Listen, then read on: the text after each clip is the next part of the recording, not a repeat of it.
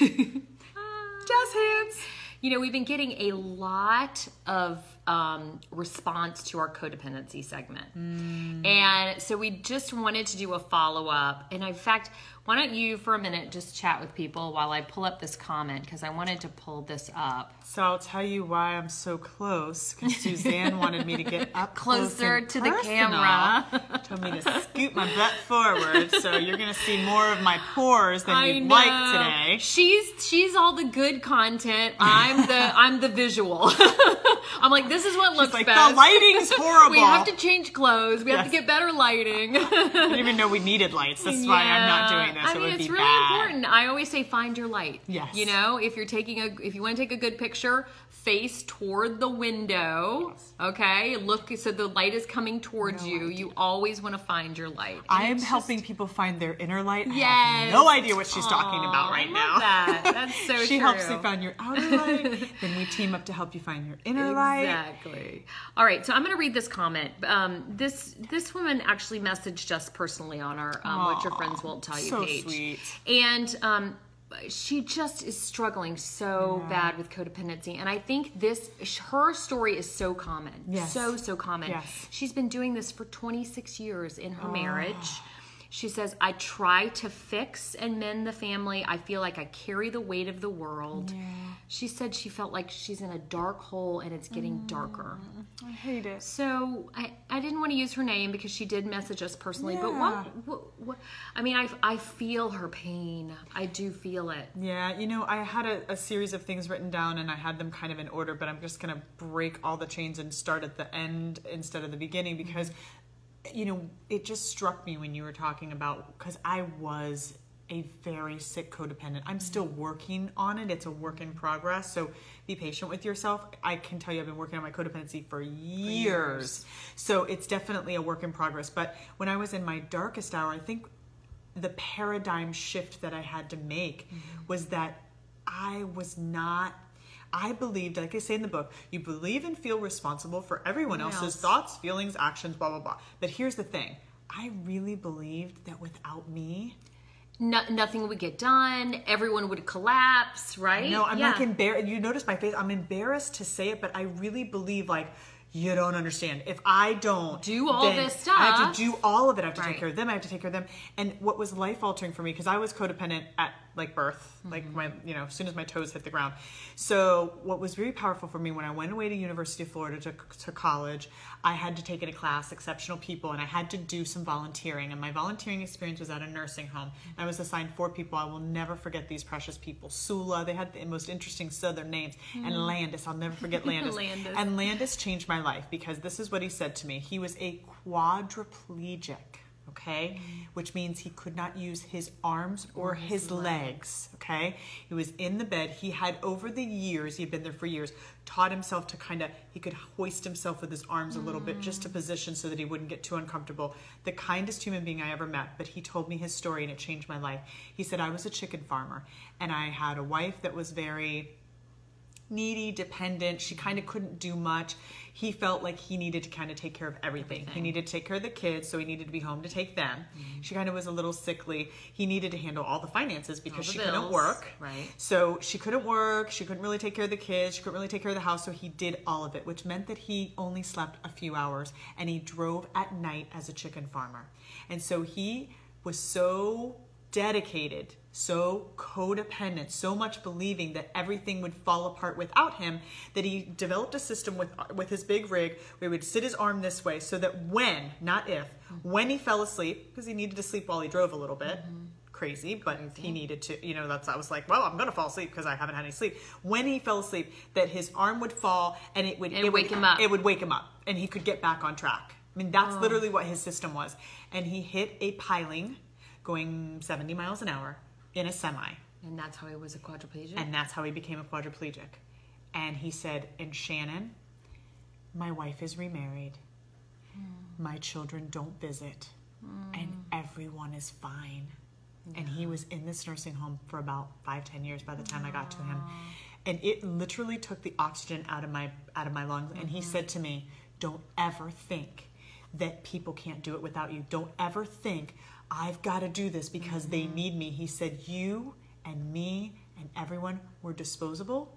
If something happens tomorrow, people will cry for a minute and they will move on with their lives. You know, this this really hits me because um, you know, I've been codependent in many aspects of my life, but at work, I was, you know, uh, I believed that no one could do it, uh, you know, like me or as well as me, or that wouldn't get done if I didn't do it. And so I did everything. Yep. I worked the long hours.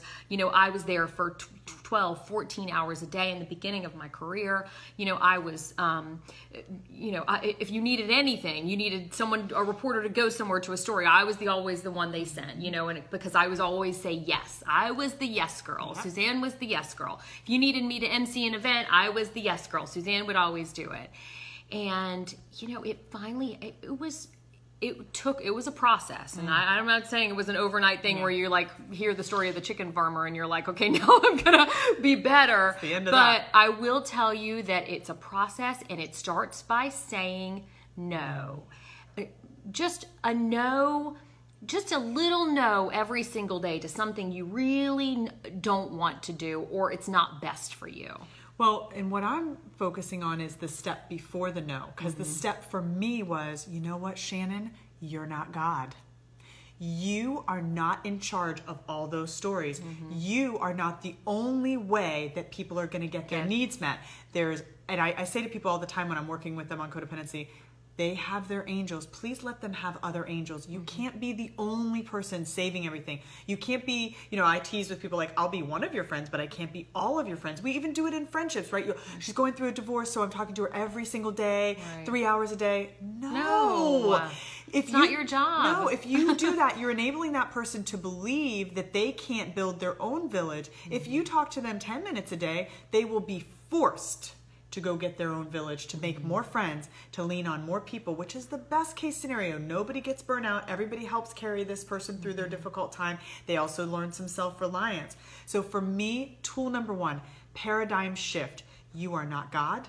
Stop playing God and know that you are replaceable. Everything that you're doing, I mean, think about it. God forbid, people die every day. Mm-hmm. Mothers of children that have four children. And you know what?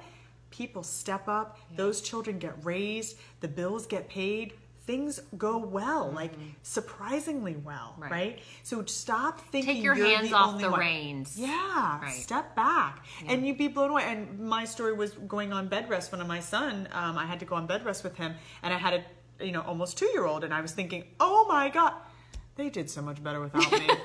My aunt practically moved in. She cooked, she cleaned, she took care of my daughter. Everybody did better without me. I was like, wow, I'm not all that needed. It was Yeah. fascinating to me. It was good. And I said, you know what? I retire my cape at this point, recognizing that it's you know when i first got married um, i had a, I have a funny story about how you know when i first got married i was doing all these nice wife things that you're supposed to do. I remember you know and i was working at cbs 12 i had a full-time job was working just as hard as he was but i would um, every morning wake up and i would make him a sandwich that he could take to work. And um, you know, I remember there was this one moment where I, for whatever reason, I couldn't make the sandwich for the day, and he's like, "Oh, I miss my sandwich," and I was like, I was like, he's he's like expecting me now to do the sandwich, you know. So I stopped betcha. making the sandwich. You know what? And he figured out how to make get his lunch every single day. Yeah. But you know, people start to expect things because you keep doing them. Yes. So you need to step back. And it can start in small ways, like not making the sandwich. And they're going to be mad. Um, They are. Expect that, but only because I mean people are teachable. They're only mad because you did it yesterday. Right. They'll adjust. Right. They will adjust. And that's the hard part because that moves into stage two, or kind of another piece of this is that as a codependent, you want everybody to like you. Mm-hmm. And so when you start changing and you stop making sandwiches, people are like, wow, I thought you were going to make my sandwich. And they're not happy with you. And then that's when you get all Get the anxious. swirling, and you're like, they don't like me, He's and oh my mad at me. gosh. Right. Right. So you have to, that's another piece of this is that's when my favorite thing in the world to do is this pat myself on the, the back. Because as long as I'm waiting on you to tell me that I'm great and that I'm the best wife and the best mother and the best friend and the best colleague and the best worker, as long as I'm waiting on you to tell me that, I have to run. Mm-hmm. If I can do this, wow, you know what? I'm a good wife. Even though I didn't mm-hmm. make the sandwich today, I'm a good wife. I'm, I'm emotionally available mm-hmm. and, you know, intimacy's great and we have great talks. Like, I'm okay. I'm good enough.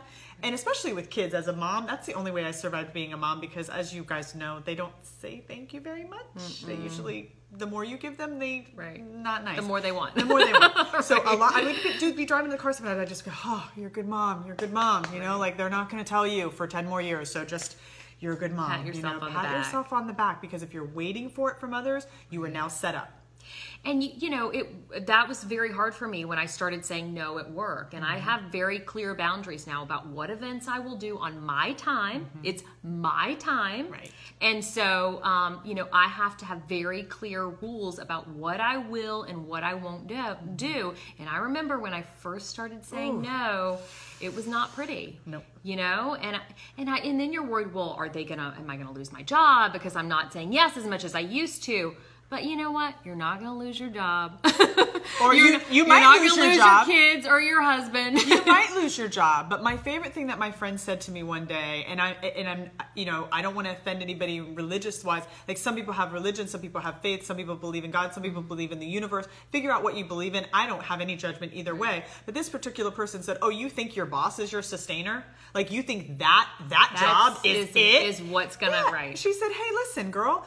Whatever got you that job will get you the next job." Right. And I'm like, "Oh, so it's not all my eggs in this basket, and now I'm mm. terrified that I have to do everything perfect, Perfectly. or you're going to get rid of me and guess- work all those hours Yeah. when when you're driving yourself insane. Yeah. you're not getting the sleep you need. You're not tearing, taking care of yourself. Right. um, so you really have to come up with boundaries. That is i hate that word. I don't even know why i'm using it. Because i really hate that word because boundaries are so hard for me. I think people think that they they see us and they think oh they're it's very easy for us to Mm. set boundaries it is not it is not it has gotten easier Yeah, it i will tell easier. you the more you do it the easier it gets You know what you just reminded me of? I'm thinking like, why did I get good at boundaries? What helped me? And what really helped me? And I think, you know, with Google today, it's so cool. You can just, you, you know, I can say something to you and you can be on your phone researching it and have the answer in two minutes. So one of the things I want to toss out there is Google assertiveness techniques. That changed my life. I remember I had no boundaries, and my mom, who's a therapist, sat me down and she said, "You you, you need to be assertive." And I'm like, "What's assertive?" I don't even know what she was talking about. I'm like, "Who's that?" You know? And she said, "Well, you need to set boundaries." And again, I'm like, "What are you talking about?" So assertiveness techniques. That's my favorite. The broken record. You have someone in your life who's asking you to do something over and over again. They're bullying you. You say, Oh, I can't do that. Well, you know, Suzanne, we're kind of dependent on you. Well, I know, but I can't do that. Well, you know, you are a lead anchor. You know, we really kind of expect. So they're kind of pushing, pushing, and you're like, eh. The broken record technique is you pick one sentence and you say it over and over again. I'd love to do that, but I have my son's soccer game and I can't make it on Saturday. Well, you know, but we really do rely on you. I'd love to do that, but I have my son's soccer game on Saturday. Well, you know, we do expect a little more from you now in this position. I'd love to do that, but I have my son's soccer game on Saturday. Nobody keeps bumping into a wall over and over again. By the third bump, they're like, eh, and they turn around and walk away. The reason the broken record's so important is you, if you change one word, they will have a different argument. yeah Right? So if you change one word, they're like, well, I don't understand. You said it was a soccer game, uh, but you can maybe do it Saturday or maybe you can do it Sunday. So they come after you. So you pick one, one sentence phrase and you stick with it. Right? that's good advice The Yeah. other assertiveness technique that was so beautiful to me, I'm sensitive, and um, a lot of times I would let people abuse me, like be really condescending or really nasty or really mean, and then I would leave kind of hurt or heartbroken, and and I would never stand up to them, and I wouldn't know what to do, and I wouldn't know what to say in those moments, and then I'd carry it around for a week, and so uh, this one I love. It's like when somebody's treating you bad, instead of uh, you know getting defensive or reactive, it help me understand. This is the sentence. Could you help me understand why you're being so condescending to me right now? Isn't that so beautiful? I love that. Could you help me understand why you're talking down to me right now? Could you help me understand why you're being so mean right now? I, I don't understand.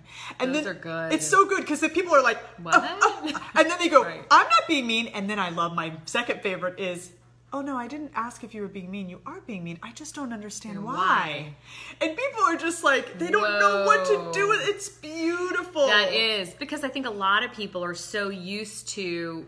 Well, you allow people to treat you Yes. how you you allow it. People So, treat you the way you let allow them, It, right. yes. So it you know if they they they're probably not even recognizing they're treating you that way um, because they've been doing it for so long. So when you put up that barrier, Yes. you know, it's it's almost glaring to them and shocking to them when you say something like that. And, the, and where they end up is, well, I didn't mean to be code. I didn't mean to be condescending, and you're like, oh, you know, I know, but, But you, you are. were. Yeah. And when you talk to me like that, it's very painful because it feels like you're talking down to me. Mm-hmm. And now they're like, oh, wow, okay. So now we're getting somewhere. But the assertiveness is like, you're not going to treat me like this, Mm-hmm. and I just need to understand what's, you know, what's happening here. That's interesting that you say about assertiveness because I this is I I think a turning point for me was when I because I negotiated my own contracts. I never had an agent, so I did that all myself. Mm-hmm. Um, you know, and in the beginning, I would just give everything. Where do I sign? and take not right exactly. Where do I sign?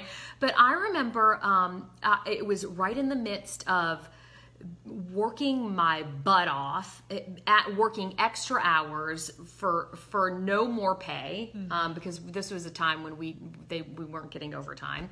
And so um, literally I was working nonstop and not getting paid properly. I didn't think for it at the time.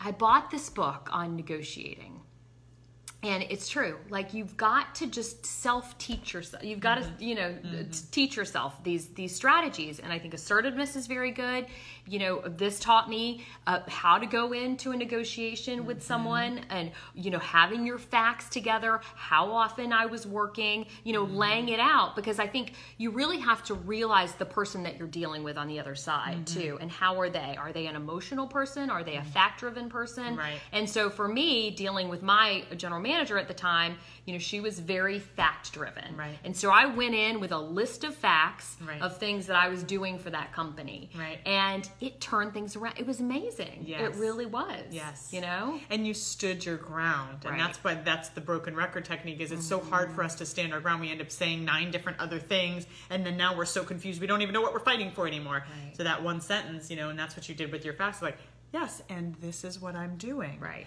well we don't know why we keep it right and This, this, is, what I'm doing. right and so it gives and it you was, that tool. it was the broken record Yeah. technique that I used. I didn't even know that was the name of it, but yes um, all right. Any other Yeah, suggestions? a couple others. So we had talked a little bit about this before, but we just wanted to flush these out a little bit. So one of them is uh, literally asking yourself the statement. You know, so so for this person who wrote in, um, you know that you're not doing it right. You know that oh, I'm in my codependency, but I don't even know what I'm supposed to do differently. So pausing for five minutes and saying, what do I need to do to take care of myself? And that will lead you to the answer. So, say you're sitting there, you go, I don't want to do this thing tomorrow night. I don't want to do this. I'm so stressed out. Great, what do I need to do to take care of myself? Well, I need to tell them that I can't come. Okay, well, how do I do that? And then you figure out, you know, what you're going to say, what your strategy, and but you have to first figure out what do I need? Because we're so used to saying, what do they need? that you have to stop and say, what do I need? And then this next tool that I want to give you, everybody's going to roll their eyes and go, but ah, and I get kicked back all the time. But Telling it works. you, works. you have to ask for your needs. And I've had a million people say, but that's They should just they know." should know. Well, if you ask, then it, you don't even feel good when it happens. Excuse me? Uh-uh. I- If I ask for something that I need, yes, here's what I will agree with you. If I say, you know, to my spouse, I need you to come in and give me a hug every time you walk through the door. The first four times I agree with you, he's like, Uh, "Uh, here's your hug. yeah, and you're gonna feel like, oh God, you're only doing it because I asked you. But guess what? In three months, none of that's gonna be an issue. He's gonna come in, he's gonna give me a hug, I'm gonna feel loved, I'm gonna feel what I need, he's gonna be comfortable with it. Mm-hmm. So yes, asking at first is a little awkward, but how how in the world does anybody know what you need? Like that psychic stuff, I'm sorry, that's crazy. Nobody knows what I need because I and if you continue to do it and you're not you know it's it's putting you in a dark place which Yeah. eventually will codependency is is deadly. it is. It's awful. It's it's, awful. And when you get so involved in it and you don't know how to get out um, you know that's part of the problem that you're not you have to make a change. You have to make a change. You have to. And for the people that right now at home rolling their eyes saying she's so dramatic, codependency is not deadly, let me give you some examples. I've got two or three. One, you're pushing so hard, you're so exhausted, you're picking your child up at midnight, you've said yes to everything they've asked. Do you know that more deadly than drunk driving is driving while you're sleepy and falling asleep at the wheel? And I personally know many people who that is what they died of or that is what their accident was from. They weren't drunk, they were asleep, right? I shared the Landis story. So that's number one. You push yourself so hard that you don't take care of yourself and you end up killing yourself in a car accident because of your codependency because you didn't say no, and slow down. Right. Um, don't you love when you lose your train of thought? My second favorite codependency story. When you're in your 40s, it comes back. After that, I'm not sure if it ever comes back again. But my best friend um, from college, um, I didn't ask her permission, but I think she'll be okay with this. Um, my favorite story her mom was a very good caretaker. Yeah. Love you. Very good caretaker, and dad needed a lot of care, and she just always put dad first, and she did a great job taking care of him. But it was probably on the codependent side because she's, well, it was because what she started doing is ignoring her own needs. He had a lot of doctor's appointments, he had a lot of needs. She was taking care of him. And then what happened was that she started to have this little nosebleed, just a little nosebleed, not a, not a big deal. So she just, you know, she was just kind of wiping and tossing, wiping and tossing. And my dear friend went over to the house and she looked around the house and she's like, why are there Bloody tissues, tissues bloody tissues everywhere." everywhere? And the mom's like, oh, I had this little, you know, nothing, nothing. And she couldn't, you know, well, daddy needs me and I can't take time away. And so my friend was like, no, we're going to go to the doctor. The doctor. She had a hole in her sinuses and was hemorrhaging, losing all the blood in her body through her sinus cavity. And at some point, it would have been lights out because she was literally hemorrhaging to death. These are the things neglect of self can equal death. Yeah. So codependency. And my third little vignette is what we talked about last week with your brother with addiction. Mm-hmm. When we wrap ourselves around an addict, and some of you are actively doing this right now, you've got an alcoholic, you're running around trying to clean up after them. Mm-hmm. They're calling you from the bar, you're running out one o'clock in the morning to pick mm-hmm. them up, and you're I mean, the places out I went to go rescue my brother were not safe. dangerous. Yeah. So you're wrapping your lives around them. So think about it. I remember this in my 20s. I'm driving frantically. I'm crying. I'm all upset. I ran through not a green. Let's not even call it yellow. Sorry, it wasn't orange. A red light. It hadn't just turned red. It had been red. was red. Wow. And I could have been T-boned. And you know what? My death certificate would have said car accident but it would have been codependency that killed me. So codependency is is a silent killer for mm-hmm. people, you know. So it really is a deadly disease process just like addiction when we wrap ourselves around other people that have issues or that we're taking care of them or mm-hmm. their addictions these are the things that can occur Yeah, it's serious. so dark place yeah Yeah, I mean, on the lighter side, you know, you have um, just issues in not taking care of yourself, and then you know you have the dark side, which is the side of addiction, which is hard, and codependence. You know, I said this before in the other thing. You start to take on the traits of that person. So Mm-hmm. Of the you addict, of the yeah, addict. when so, you're doing it that way. right? Um, One- but go ahead. Sorry. will you remember what you were going to say no, I wasn't going to say anything. okay add management That's right. you have to say it immediately. Um, self sacrifice versus self care. We have to modify our giving. That's another great tool is to say, I, you know, people that are codependent always, I'm a giver. I love to give. It makes me feel so good. Okay, great. You can be a giver. I'm a giver. I love to give as well. However, giving versus self sacrifice. So that's a question you ask. If I give this to Suzanne, if I spend four hours here today, mm-hmm. am I sacrificing something that I need Need. in order for me to stay healthy? If the mm-hmm. answer is yes, then I need to say, Can I come tomorrow? Right. I need to do it differently because the sacrifice again is what's deadly and what leads to you know just poor self-care. You know, and I read something, uh, you know, I love the little uh, quotes on Instagram that I read all the time, but there was something really profound that um, I think Peaceful Mind, Peaceful Life, who I love their blog, uh, posted about it's okay to say no. It's okay to to change your mind. It's mm-hmm. okay. You know i think we we think oh well we've already committed to something so i can't change my you can change your mind. Mm-hmm. It's okay you know? It's okay to to say you know what? This isn't going to work for me today after all mm-hmm. and i need to change something to take care of myself. I, I think you did that for like a year. That's why we couldn't do this. That's why we had a hard time we doing this. time doing this I was, we did then a year of that, and I that I know. said no. But, but yeah, I mean, Yeah. literally, It And- was. It was both of us saying it's just not right for us right, Right. now. And you know what? Here's what it is. We don't want to say that because we're so uncomfortable with other people's disappointment. Right. Stop managing people's disappointment. Right. They'll get through it. When Suzanne used to do that, I would get very disappointed. but here we are today, and it's Right. fine. And our relationship survived it, and Right. it was okay. And she needed to take care of herself, and I Right. understood it. But I did. I felt disappointed, and guess what? Within an hour, I got over it. Right. Because it's my feeling, and I walked through it. But as a codependent, if you were codependent with me, you would have said, oh, "She's disappointed. I don't want her to be disappointed. I don't, I'm going to manage her disappointment, and I'll just do it." And then it wouldn't have worked out. Right.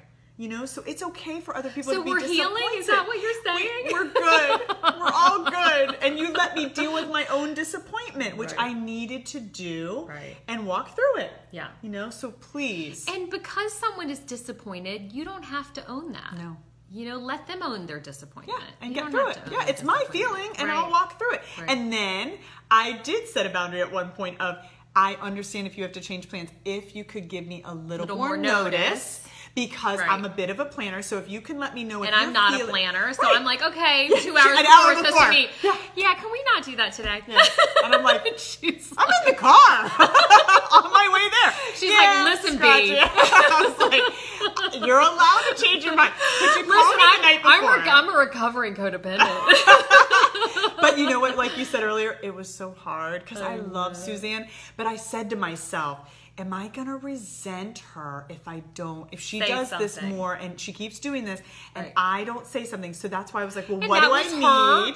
doing her thing Yep. that she needed to do. And I was fine with that. And I, you know what? It was eye opening to me because I really said to myself, you know what? I have to take other people, uh, you know, I have to realize that this isn't just about Suzanne. that, you know, it's also about Shannon and I have to respect her time as well. And that was important for you because you need, you wanted to make other plans if we weren't going to be getting together. So, But it wasn't a big change because I can even hear our grumblers saying, "But you can't change people." I didn't change Suzanne. She knew on Tuesday I'm probably wasn't going to work out. Right. But then she would go, be like, "Well, but maybe, but Maybe- maybe, but maybe I can make it work." Maybe I can make it work." And then on Friday she's like, "It's not going to work," or Saturday, and then she'd let me know. So by me asking for what I needed on Tuesday, she's like, "You know what? I'm not even going to mess with this. It's not going to work." And I was like, "Great, Great. this is perfect, right. Right. So it's not even about changing people. It's just you didn't know what I needed Right. until I asked. right. And then everything worked out. Oh, that's a perfect Here way we to are. end We love each other again. I know. perfect. So yeah, just be really good about asking for what you need and really sitting down and saying, "What do I need?" You know, Mm-hmm. Yes. what do I need? Because you deserve it. Yes. Yes. You All right. deserve it. Well, I hope that ha- helped. And um, if you have any other questions about codependency or any any issue, please hit us up and let us know. We Mm-hmm. are always um, wanting to answer your questions, and we're always looking for great show topics. So make sure you give us some that you're any struggles you're dealing with. Take right. care of you. Love you. Love you. All right, love you guys too. Bye. Bye. Of course, I have to take it off before it will stop because it's not stopping when I, whatever reason, it won't. It doesn't like this little thing.